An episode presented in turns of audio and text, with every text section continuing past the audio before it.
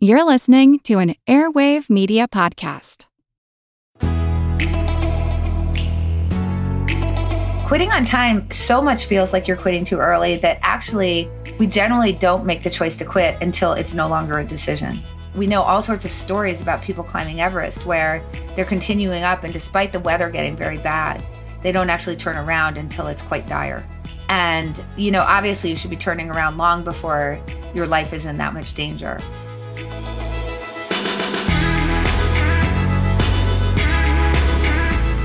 Investing in the market is about more than just money. It's about investing in your future and your choices. It's investing in you. If you're looking to optimize your investing strategy, visit planefe.com slash hermoney to schedule a free appointment with an advisor today. Hey everybody, I'm Jean Chatzky. Thanks so much for joining me today on Her Money. My favorite shows and my favorite shows count, right? But my favorite shows that we do on this podcast are the kind that challenge the status quo. And that's exactly what we're going to do today.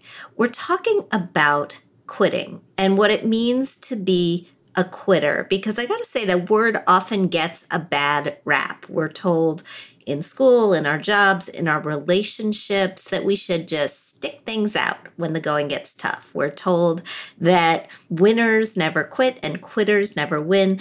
But here's the thing quitting can sometimes be the absolute best choice. We all should have the power and the confidence to leave a toxic job or a bad relationship that's no longer serving us. Annie Duke, my guest today, is an expert on quitting at the right time and in the right way.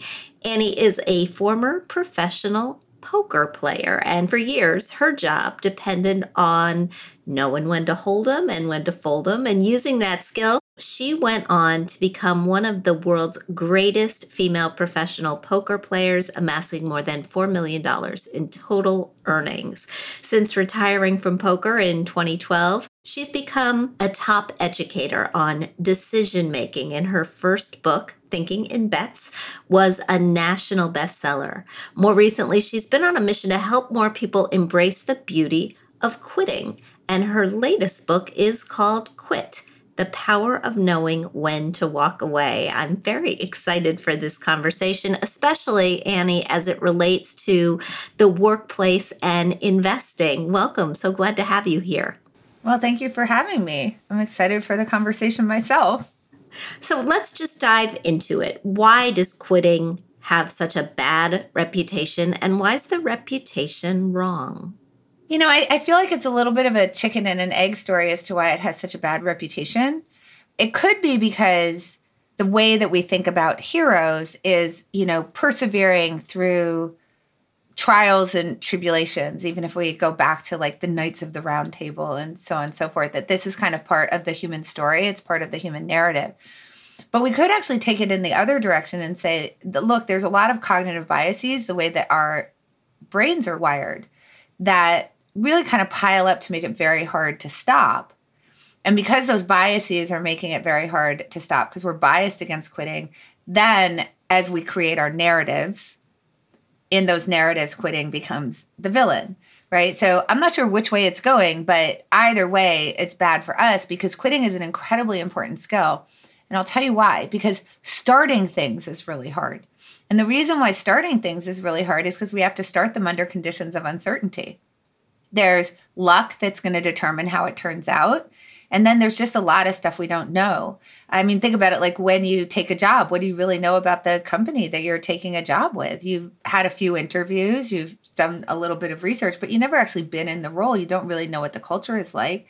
And so it's hard to actually start things under those circumstances. And I think we've all had that feeling of, I wish I knew then what I know now. If I had known then what I know now, I would have made a different choice. And this is why quitting shouldn't be villainized, why it's such an important skill. Because you know what? When you find that information out that tells you that you would have made a different choice in the first place, quitting is what allows you to go and get out of the thing that you've decided to start to go try something else. And we just need to start to understand that it's incredibly valuable that we get to react to new information that we have by walking away from things and stop treating walking away as if it makes you a loser. You describe such a positive lens to put on quitting, and I appreciate that. I remember quitting a job three months after I took it. Good for you. Well, I was very young and maybe, you know, a little stupid, but I couldn't do it one more day. And a lot of people would look at that experience. A lot of people do look at that experience. And I've watched my own kids struggle with this and know there is this huge cultural stigma against quitting that society really labels you. You know, it maybe it's a scarlet Q when you quit and you're scared to put it on your resume. Is that something that that you think is ever going to change? Yeah, you know, I don't think so for the reason that there are so many cognitive biases that really the result is that they bias us against quitting. I think that there are some cultures that have tried to sort of eat into that a little bit and make quitting seem more positive. If we think about the idea of minimum viable product, for example, that really has quitting built into it, right? Like, let's do something small, push it out to the world. If it doesn't work, we can pull it back. Fail fast would be kind of building quitting into it. But first of all, I think that those only have some limited success. And second of all, the intention and the, the amount of effort that has to go into making people feel like it's okay to walk away from things is still really hard. And I think about Astro Teller, who's the CEO of X, which is Google's in house innovation hub. And he told me that he works so hard, so hard to make quitting like a good thing to be celebrated. They're taking really big swings, right? These are moonshots that they're going for over at X. And so, what that means, what goes along with big swings and moonshots, is that there, a lot of them are going to fail because you're trying things that have the most uncertainty ever. You're trying to do something that's world changing. And then, you know, when you figure out that it's not going to go the way you want, you need to abandon it and hopefully find that out as quickly as possible so you can move on to something that will actually make the world 10x better. And he said he works really hard in this very, very intentional way of building quitting into the decisions about when to start, making it culturally like okay to quit. When he's talking to people about shutting projects down, he'll have other people who have shut projects down and moved on to something else, like in the room with him.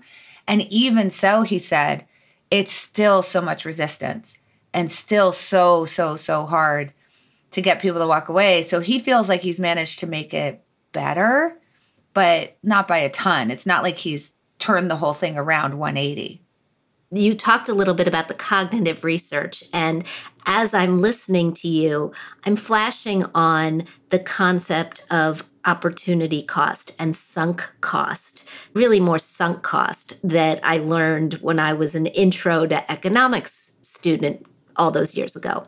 And this idea that we can put time and resources and sweat equity and care our, our own, you know, personal care a lot about a particular project into it and then walk away from it feels like a loss. And in investing, we hate losing, right? There's a whole phenomenon about the concept of loss aversion and how far we'll go to avoid a loss. Is that why our brains don't like to quit? Because it feels like a loss?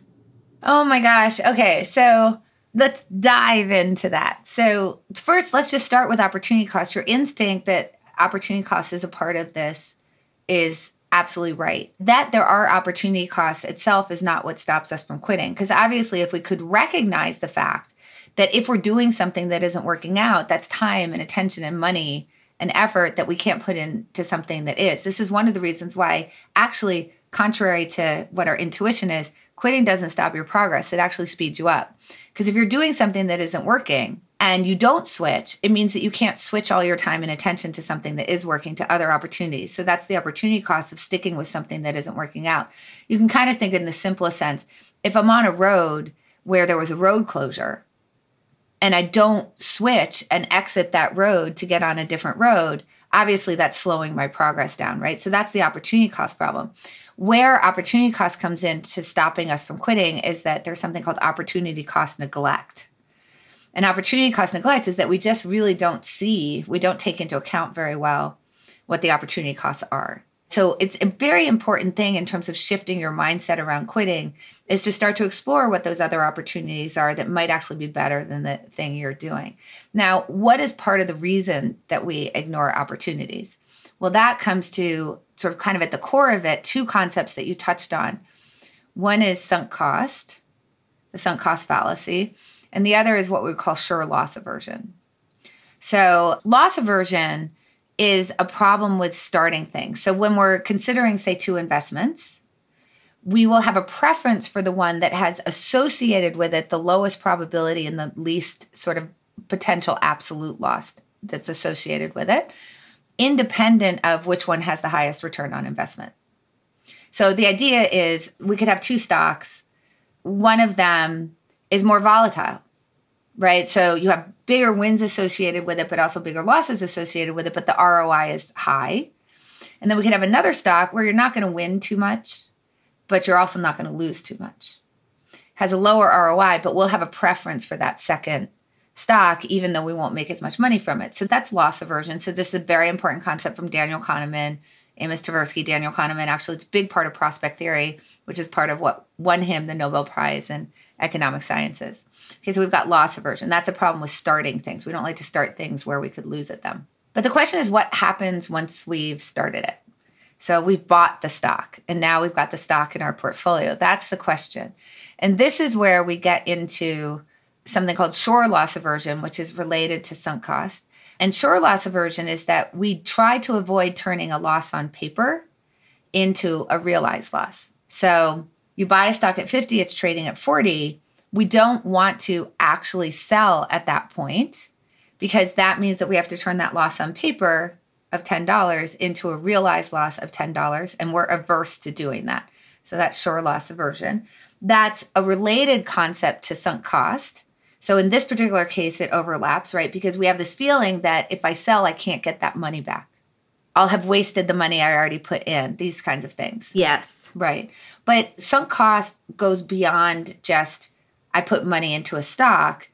And it can be like, I took a job, and if now I leave, then I'll have wasted all the time I spent onboarding and all of the training and everything I've put into it. I'll have wasted my time so you can see how those concepts are similar. So how can we think about like how does sunk cost manifest itself? And it's this feeling of waste, which we think of as a retrospective problem. I'll have wasted my time.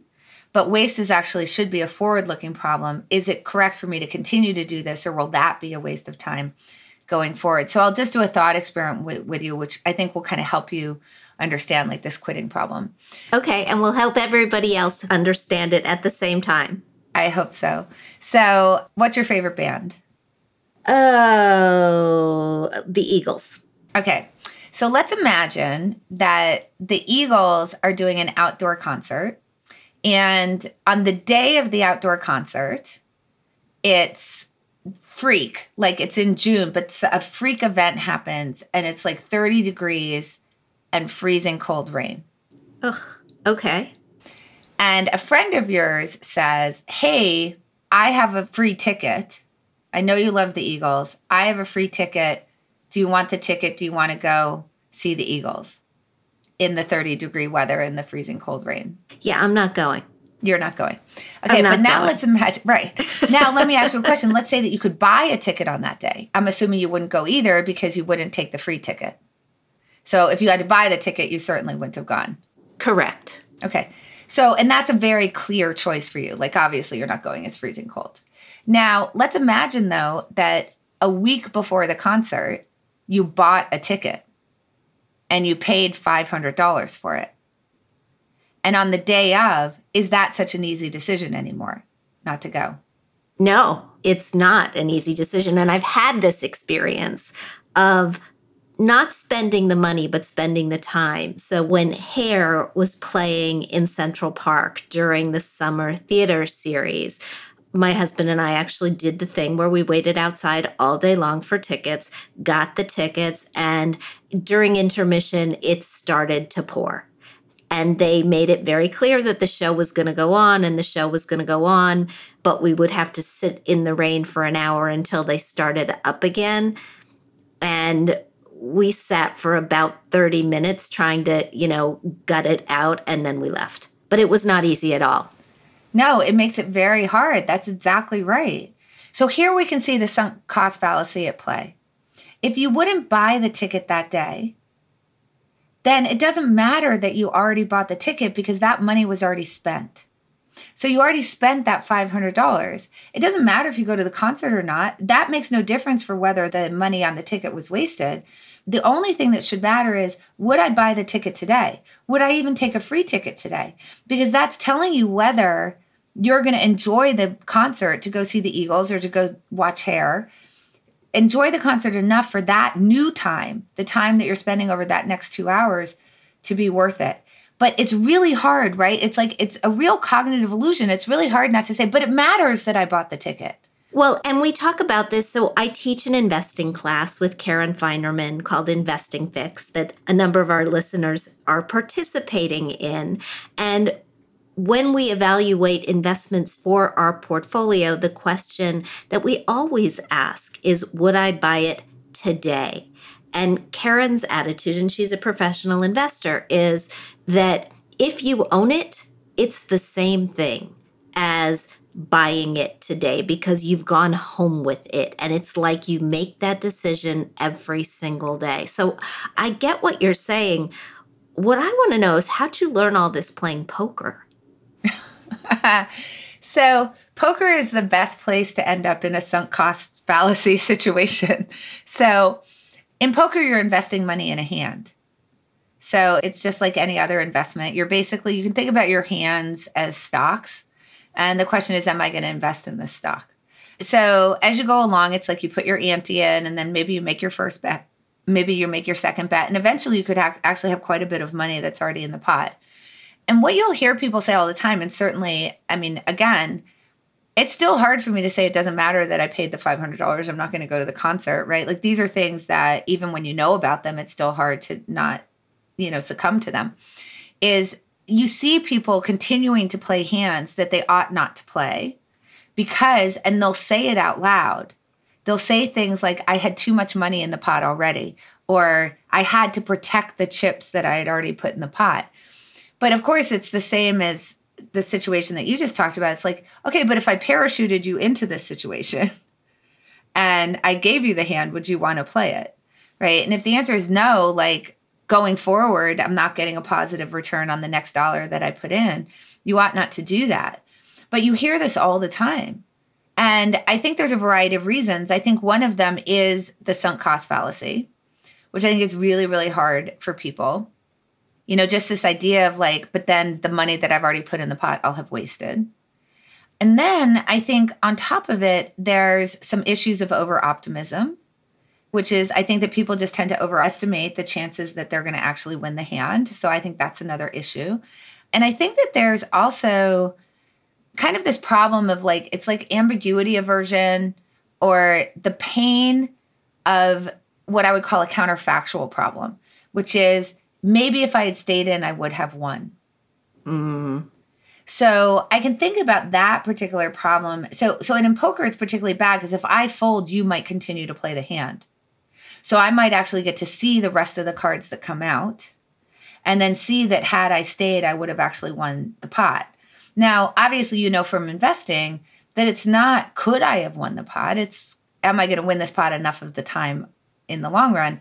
for it to make this worth my while. So, yeah, I mean, I might only have a 5% chance of winning the hand.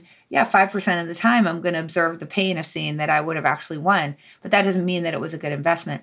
But I think that that makes it also really hard when you know that it may be revealed to you that if you had continued, you could have actually turned it around.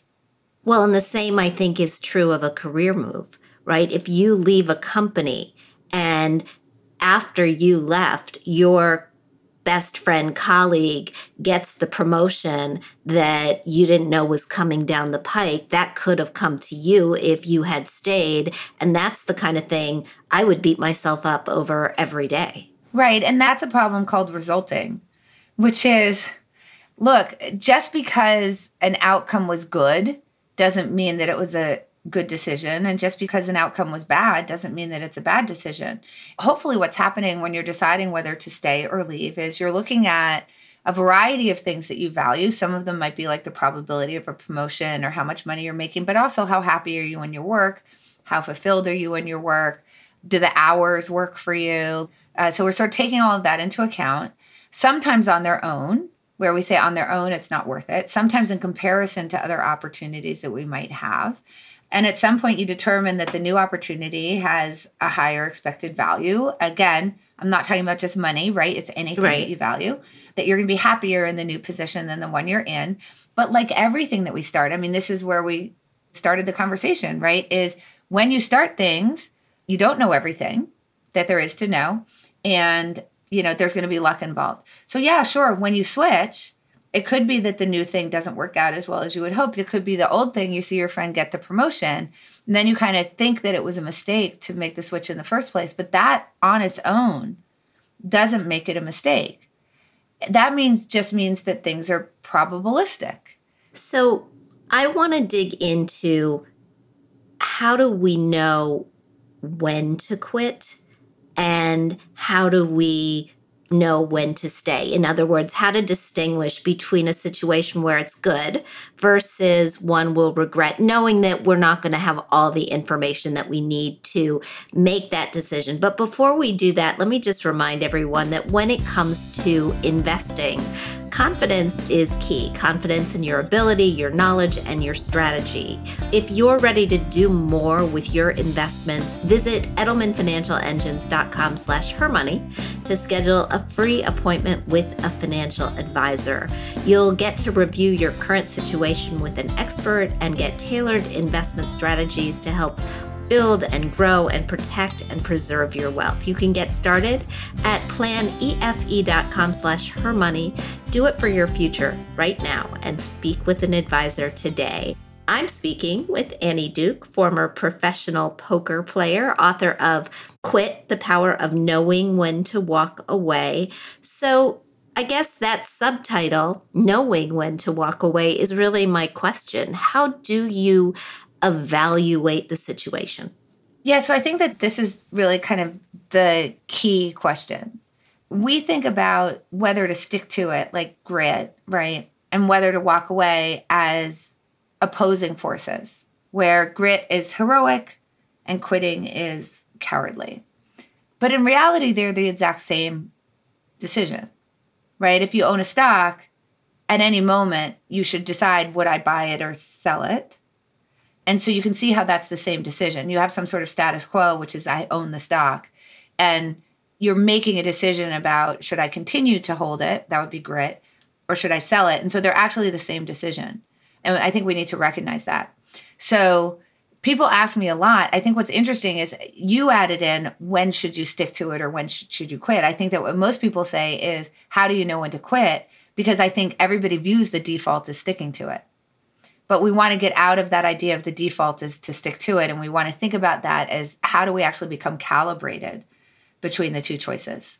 Because otherwise, I think we do just default to stick to it. And that's what we don't want to do. So, is there a tool that you use to sort of calibrate when it's right? I was very interested that you write in the book that quitting on time usually feels like you're quitting too early. Quitting on time so much feels like you're quitting too early that actually we generally don't make the choice to quit until it's no longer a decision. I mean, I can give you a, like a very stark example of that. We, we know all sorts of stories about people climbing Everest where they're continuing up, and despite the weather getting very bad, they don't actually turn around until it's quite dire. And, you know, obviously you should be turning around long before your life is in that much danger.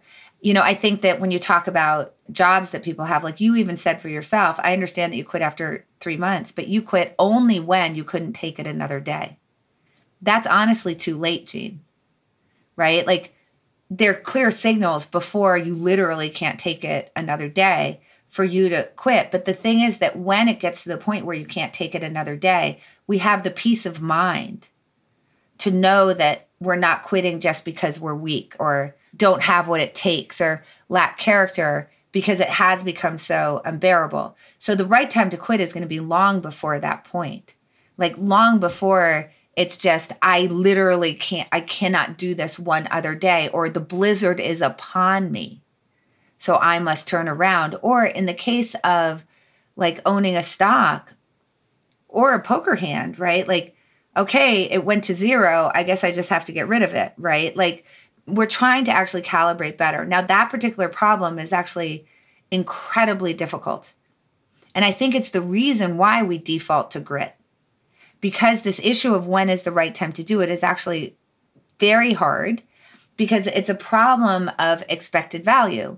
And as you know, expected value isn't something that you can see. It's not something that I can, you know, hold in my hand. It's what is the future upside or downside over time of this particular decision that I'm making. So that's actually a hard problem. So what we kind of have to do is hack it.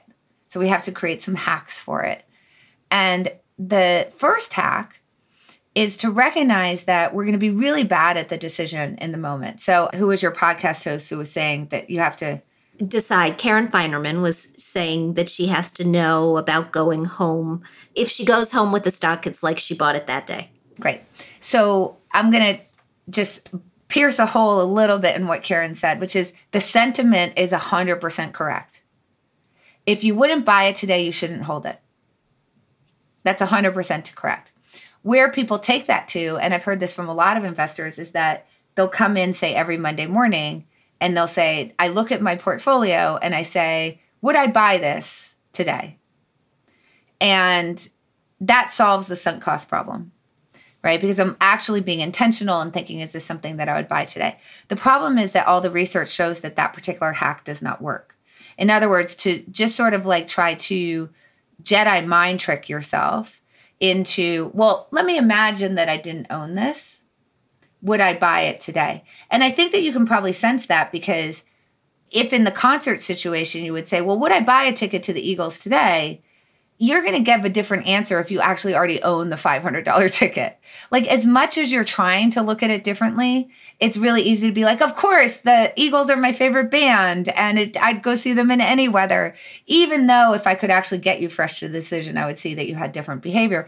And it's not that there isn't good sentiment in that idea because it is it, the sentiment is exactly correct and it's not that if it worked it wouldn't be a good strategy because you would think that that would be the right way to approach it it just doesn't work so what we have to do is recognize that in the moment, once we actually are in it, when we're in something, I'm already in the job, right? I already own the stock.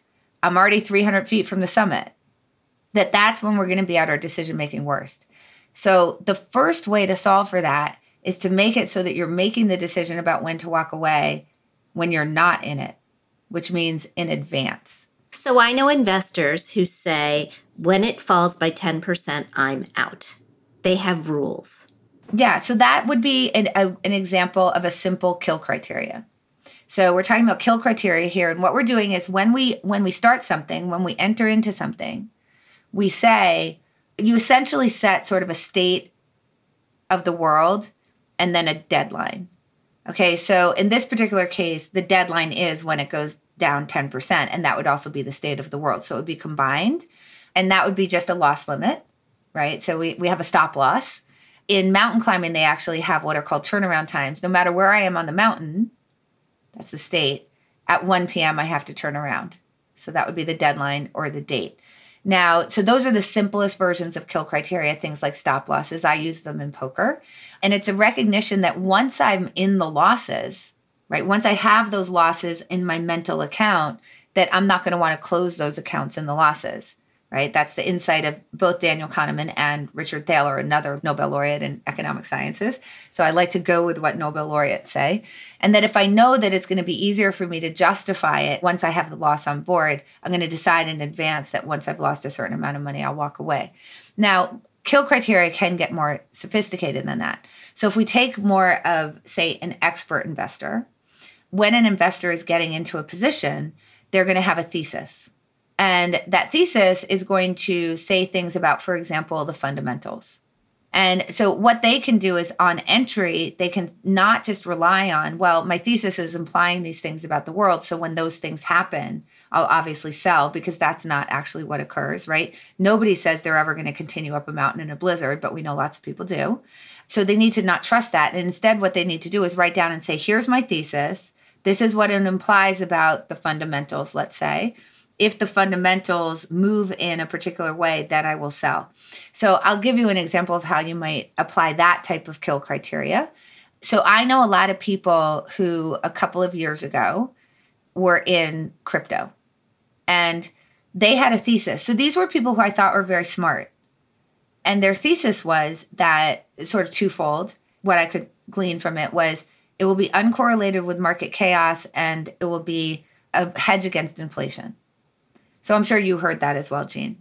I heard it. We definitely talked about it on the podcast, and neither of those things turned out to be true. Right. Neither of those things turned out to be true. Now, at the time, I didn't feel that I knew enough about crypto to say whether it was true or not. So I actually didn't get in crypto because I don't like to be in things that I don't I don't feel like I understand. And I didn't want to put in the effort to tell you the truth to really understand it. But the really smart people were telling me that that was true. And I don't think that they were necessarily wrong or right. I think that they had good reasons to, to think that Bitcoin might behave that way. But that was their thesis. So now what we could do is we could take that thesis and we could say, all right, let's set some kill criteria now. And one of them might be if inflation goes up by this amount, you know, and crypto goes down in a strong enough correlation so you could decide what that correlation would look like and how durable it would need to be, then I must sell because it's not actually a hedge against inflation, which is the reason why I got it. Also, when you see sort of general market chaos, you could make kill criteria around that. If the if Bitcoin is going down with the market, right, over a certain period of time, then I'm going to sell. So that's the way that you would actually decide in advance. And then when you see this, you would actually sell. Now, what we know happened to a lot of people is that that was their thesis going in, and then they still didn't sell. So the question is, why did they still not sell? Well, because they couldn't get their money back if they sold. And what ends up happening is that they don't want to bear the sure loss. And so they'll start. What I heard some people pivot to was, well, I'm in it philosophically. Yes, I heard a lot of that, and it's justification. So take this kill criteria and apply it in a job setting. I'm in a job, right? I'm, I'm working someplace, thinking about quitting. I mean, we've got a lot of, since the great resignation, right? People are still quitting at higher rates since before the pandemic. There is some research that now suggests that people are regretting those decisions. We've got a, a survey from Paychex that says eight out of 10 workers who left their jobs during the great resignation wish they'd stayed. What's a smart way to hack that? Yeah. So essentially, what you want to do in these types of situations is not make the decision in the moment. Okay, so we can apply the same idea that we did to Bitcoin to a job. So notice what I said about Bitcoin is I want you to not make the decision in the moment because I don't think you're going to make a particularly good one. What I want you to do is actually be more considered and try to think in advance. So if you're in a job, that moment that you say, hmm, I feel like I might be unhappy. Don't go quit that day. I'm not recommending that you then go turn in your resignation that day. Instead, say, again, when we're thinking about states and dates, okay, I'm not happy in this job. How long am I okay with this? So let's say you say, you know what, I'm okay with the situation, sort of the status quo, the way that this feels right now to me. I'm okay with this for three months, or I'm okay with this for six months. So you set whatever that deadline is. So now you've got a deadline. Let's say it's three months. Okay, I'm okay with this for three months. You now say, all right, imagine it's three months from now and you're happy in your job. What does that look like? Okay, so you can write down all those things, right? Like I'm feeling fulfilled. I have a good relationship with my superior. This toxic colleague is no longer being toxic, or maybe they're out of the picture, whatever, right? I've gotten a promotion. Just figure out what those things are where you feel like this would be what would good would look like for you. And then say, imagine it's three months from now and I feel miserable and I don't want to be here. What does that look like? And then you figure those things out. All right. So now that gives you your kill criteria. It gives you your kill criteria. It also gives you your sticking criteria, right? If things are looking good, if I'm meeting those benchmarks of like what good looks like, then I ought to stay also. Now, here's the key having set that, you don't just allow the world to happen. Instead, you look at those things and you say, well, what can I do to create the good version of the world? So that might be sitting down and having a frank conversation with someone you who's your direct report, right? Like how do I think about really expressing my concerns about somebody who I feel has toxic behavior in the workplace or how do I talk to somebody about, you know, I really would like to get a promotion. Can you help me understand what the things are that I need to do that would help me to actually achieve that? So you figure that stuff out and then you do that stuff. And then in three months, you look at your list and you say, where am I? Where am I sitting in comparison to that list? Now, I will say that these things are always better done with what I would call a quitting coach, which is someone from the outside, could be a mentor, for example. In the case of relationships, sometimes I think therapists are incredibly helpful where they are going to understand for you what's realistic, right? So, as an example, if someone is in an entry level position and they're really mad because they haven't gotten a promotion in the first three months, it's good for them to talk to somebody who has more experience and say, you know, is that a reasonable thing for me to be feeling? Should that be on my list of what I need in the next three months? And someone can say no hey, you're 21, you just started this job. Really, you think you're supposed to have gotten a promotion? That's kind of irrational or unrealistic. So it's really good to sit down with a mentor and say, how long should it be I be okay with this situation? Right? What is your opinion of what is reasonable to expect to show me that things are getting better? What do you think bad looks like? And what do you think the things are that I could do that would help me to make things better? And notice that talking to somebody else does something similar to the reason why you're setting kill criteria in the first place, which is they're not in the decision with you. So they're able to see your situation more clearly generally than you can see it for yourself. And they can help you to actually navigate these decisions about when to stick and when to quit. Such smart advice all around. Annie, I love this whole conversation. Thank you. Thank you so much. Where can we learn more about you? Well, I have a website, annieduke.com, so you can certainly go there and learn about me there. The main place that I've been sort of interacting with people recently has been on Substack. So I have a Substack, it's called Thinking in Bets, which is from the title of the first general audience book that I wrote. We've got a really nice community over there. I interact with people in terms of commenting, I do open threads, I do posts on decision making. A few times a year, I do an AMA where people can get on a Zoom and ask me anything. And I've really been enjoying the community over there. So I would say that's a great place to get in touch with me. I'm on LinkedIn, I'm on Twitter, I'm on the usual places, but I've been most active, I would say, on Substack recently. Substack it is. Thank you so much for doing this today. Well, thank you very much for having me. Her Money is supported by BCU, a credit union that helps its members feel confident and assured with the peace of mind that comes from making smart financial decisions. Visit bcu.org to learn ways to secure your financial future. Kathryn Tuggle is joining me now for our mailbag. Hey, Kathryn. Hey, Jean. She was amazing, huh?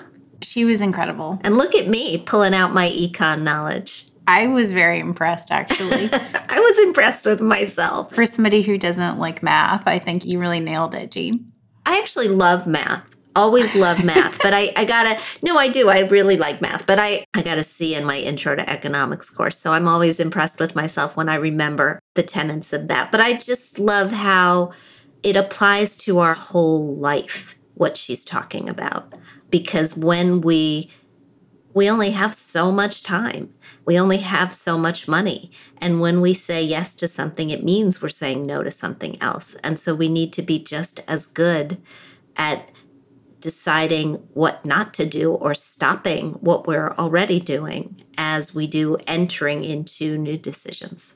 Yeah, I feel like around the new year, there's always a lot of talk from particularly on social media from people about getting rid of what's no longer serving you in life or taking a hard look at the things that are not edifying you and bringing you joy. But I think it's something that has to be done on a daily, weekly, monthly basis. Yep, absolutely. So, what do we have? Our first note today comes to us from Stacy. She writes, "Hi Jean and Kathryn. I know your book, How to Money, is intended for high school girls, but I'm a 40 year old starting over, and I wanted to write and tell you that I found this book to be extremely helpful. It was just what I needed to create a roadmap for my next steps. I read it in 24 hours and took copious notes. My plan is to pass on the book and hopefully keep it moving to more women who are looking to start over or start their financial lives off right. Thanks again for an incredible and empowering read.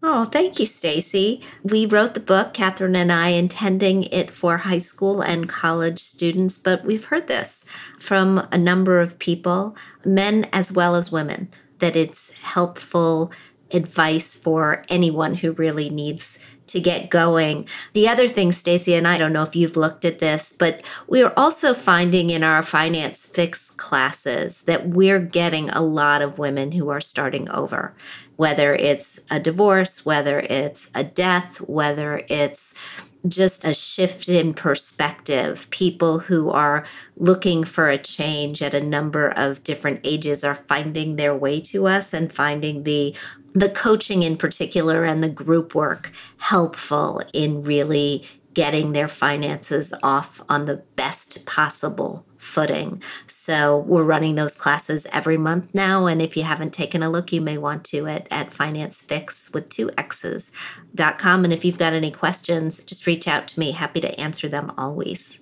Love that. Yeah, starting over is just as important, if not more important, than starting things out right. So it's such a great step that you take. Yeah, and I can relate. I mean, I was 40 when I started over. That was the year that I got divorced and my dad died and I got fired and threw caution to the wind. So, not really, but really picked up the pieces and started over. Yeah, definitely. Our next question comes to us from Jen. She writes Hi, Jean. I have a question regarding an elderly person that I'm helping with her finances. She's only 75, but is not in the best of health. She has cash, a house with a mortgage, and she's moved into assisted living. Her pension and Social Security, along with her cash, put her above the Medicaid eligibility level. So we're in the spend down phase. And then I have to set up a Miller's Trust for her so eventually she can qualify for Medicaid. That's the background. Here's my question. She has about two years worth of cash to cover her costs. And then once she decides to sell her house, she will have another one to 1.25 years of cash to cover fees. With the cash she has now, the two years worth of expenses, I'm struggling what the right thing to do would be. I did upgrade her bank accounts to high yield savings, and now I'm thinking I should keep one year of money in the high yield account. And then with the other year's worth of expenses, I'm thinking a CD ladder three, six, nine, and 12 months. But I wasn't sure if bonds or T bills would be better. I'd love your thoughts on her best options. Thank you. So, before I dig into the question, Jen, first of all, she's really lucky to have you in her life and dealing with her affairs in this way because it's really, really complicated. A Miller Trust, for anybody who is wondering, is basically, as Jen defined it in her letter, it just allows individuals to receive Medicaid benefits if their incomes are above the Medicaid eligibility limits. Basically, it involves establishing an irrevocable trust where you deposit the person's income and assets that are used to pay for their care. And then when the person dies, any funds that remain reimburse the Medicaid program for the cost of care that the person received. You need an estate planning attorney for that. I assume that you got one or that you have one, which is good. In terms of your cash for expenses, what we're talking about here is really the difference in interest rates of about a percentage point. When you're comparing what you can get on a treasury bill, a six month or a one year T bill, versus what you can get in a high yield savings account right now, versus what you can get in a CD ladder, the interest discrepancy is about a percentage point. You're going to get four and a half percent on a high yield savings account. You can do a little bit better than that, maybe five percent. 5% and a little bit on a treasury bill, maybe a little bit on a CD in that range. I wouldn't stress about it actually. I would not stress about those percentage points. I would actually probably just keep the whole thing in high yield savings. Look for a good high yield savings account in case there is some health issue that requires you to draw down more of the money, you really don't want it tied up in a place where you would have to pay a penalty or you couldn't claw it back. And you have the comfort of knowing that if the Federal Reserve continues to raise interest rates as they're indicated that they are likely to do, that high yield savings account is going to increase rates right along with it. That's not going to happen in the CDs or in the treasuries, you're going to have to roll into the next iteration of that investment. So I would just keep it simple, keep it in high yield savings. We've got a list of high yield savings accounts that we can link to in the show notes so that you can find one that is good and works for you. And again, I just want to say she is really, really lucky to have you. Last thing, and this is only something that I am saying now because I am working on a story for AARP for my upcoming column. If you have her power of attorney, make sure that you go through the steps of making it accepted with any financial institutions that you are dealing with on her behalf. Sometimes there are additional forms that you need to fill out. But thanks so much for a really good question. Thank you, Jean, for great advice. Absolutely, Kathryn. And because I took so much time with our interview with Annie Duke, I am actually going to skip our Thrive segment today. We'll run it on a subsequent show and just say thank you so much for joining me today on Her Money. Thanks to Annie Duke for showing us the power of quitting and helping us make better decisions. If you like what you hear, I hope you'll subscribe to our show at Apple Podcasts. Leave us a review. We love hearing what you think. We'd like to thank our sponsors, Edelman Financial Engines and BCU. We produce this podcast out of CDM Sound Studios. Our music is provided by Video Helper, and our show comes to you through Megaphone. Thanks for joining us, and we'll talk soon.